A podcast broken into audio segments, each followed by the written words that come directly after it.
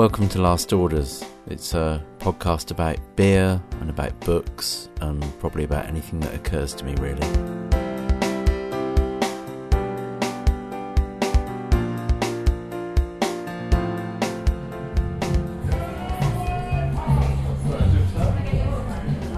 My name's Will, and we're in the London Beer Dispensary in Crofton Park. It's in between Brockley and Forest Hill.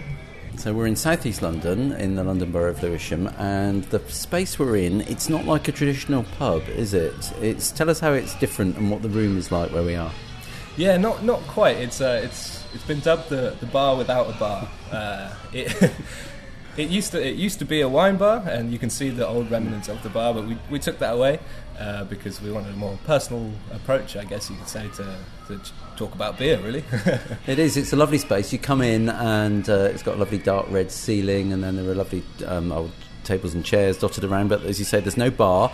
There is a massive barrel at the back of the room covered in beer taps. So tell me a little bit about the kind of beer you've got on tap today. Yeah, we've got six uh, six lines connected to that barrel, which goes down to our cellar kegs, and then we've got eight cask beers as well, five cider lines, bottles of various delights and strange concoctions from various breweries around London and further afar. I'm drinking one of yours now. I'm drinking the delightfully named Penge Porter. Now that comes from a particular brewery, doesn't it? That comes from Late Knights. Tell me about Late Knights and its connection with the London Beer Dispensary. Yeah, so Late Knights Brewery is the brewery behind uh, this this place, London Beer Dispensary, and five other sites. So there's one in Gypsy Hill, one in Peckham.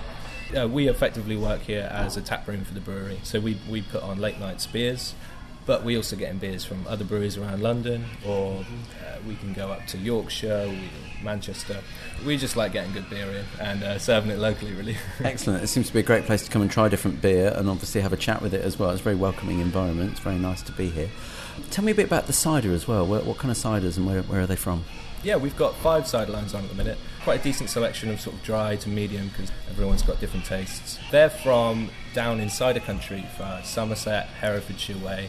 Tell me a bit about the brewery, a bit more about Late Knights Brewery, where it is, and kind of what's the ethos behind it. Yeah, so Late Knights Brewery is based in Penge. It's in the industrial estate there. It's quite small, quite compact at the minute. We've got some hard-working brewers that sort of work a lot and very well. They've got a good vibe going on. Uh, everyone's very nice and chilled, but you know, but hardworking as well and reliable. And it's really nice to sort of work with people that you can rely on and yeah, have a good time with it at the same time. There seems to be this bit of a paradox that people have never been so interested in beer, craft beer, real ale, and yet all around us pubs are still closing down, they're still being boarded up. And yet you've got several bars, and I understand you may be looking at opening more in the future. So why do you think you're making a success of selling beer where other people have failed? It's a yeah, it's a strange question. I'm not not entirely sure on all the reasons. There, there has been a big big influx of sort of craft beers, microbreweries, smaller local local breweries that have come in in the last sort of five to six years, especially in London. The map's just filled up with breweries, which is great. And I think people like drinking local things, whether it's brewed locally or yeah, I think people like the local produce more than anything. And then with late knights, the thing is that they're reinvesting the money from these pubs into opening new ones. You do food as well, so in, in that respect, you are a little bit more like a traditional pub. Tell me a bit about the food that you do here. Yes, at the minute we've got a, uh, a burger menu which has various delights on it. We've got uh, a Mexican burger, chili burger. I'm reading the menu now in front of me, but uh, yeah, I'm, I'm eyeing up the pulled pork bath, I must admit. But yeah, and you provide food for another establishment as well, is that right? yeah. So next door is Mr. Lawrence's Wine Bar, which has been here for, for quite a while now, and we do the food for, for them as well.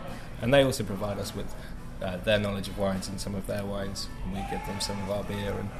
Yeah, it's it's nice. Sounds like a marriage made in heaven. and you do off sales as well, is that right? Offset. Offset. Oh, sorry, I'm showing my age there. So, yeah, um, you sell beer to sorry. go. to go. It's what, what we used to call off sales. So um, you, you, you can come here and buy beer to take away. Yeah, yeah. Uh, quite in, more recently, there's been a lot more takeaway beer that's been going out. Say, uh, so people like drinking at home.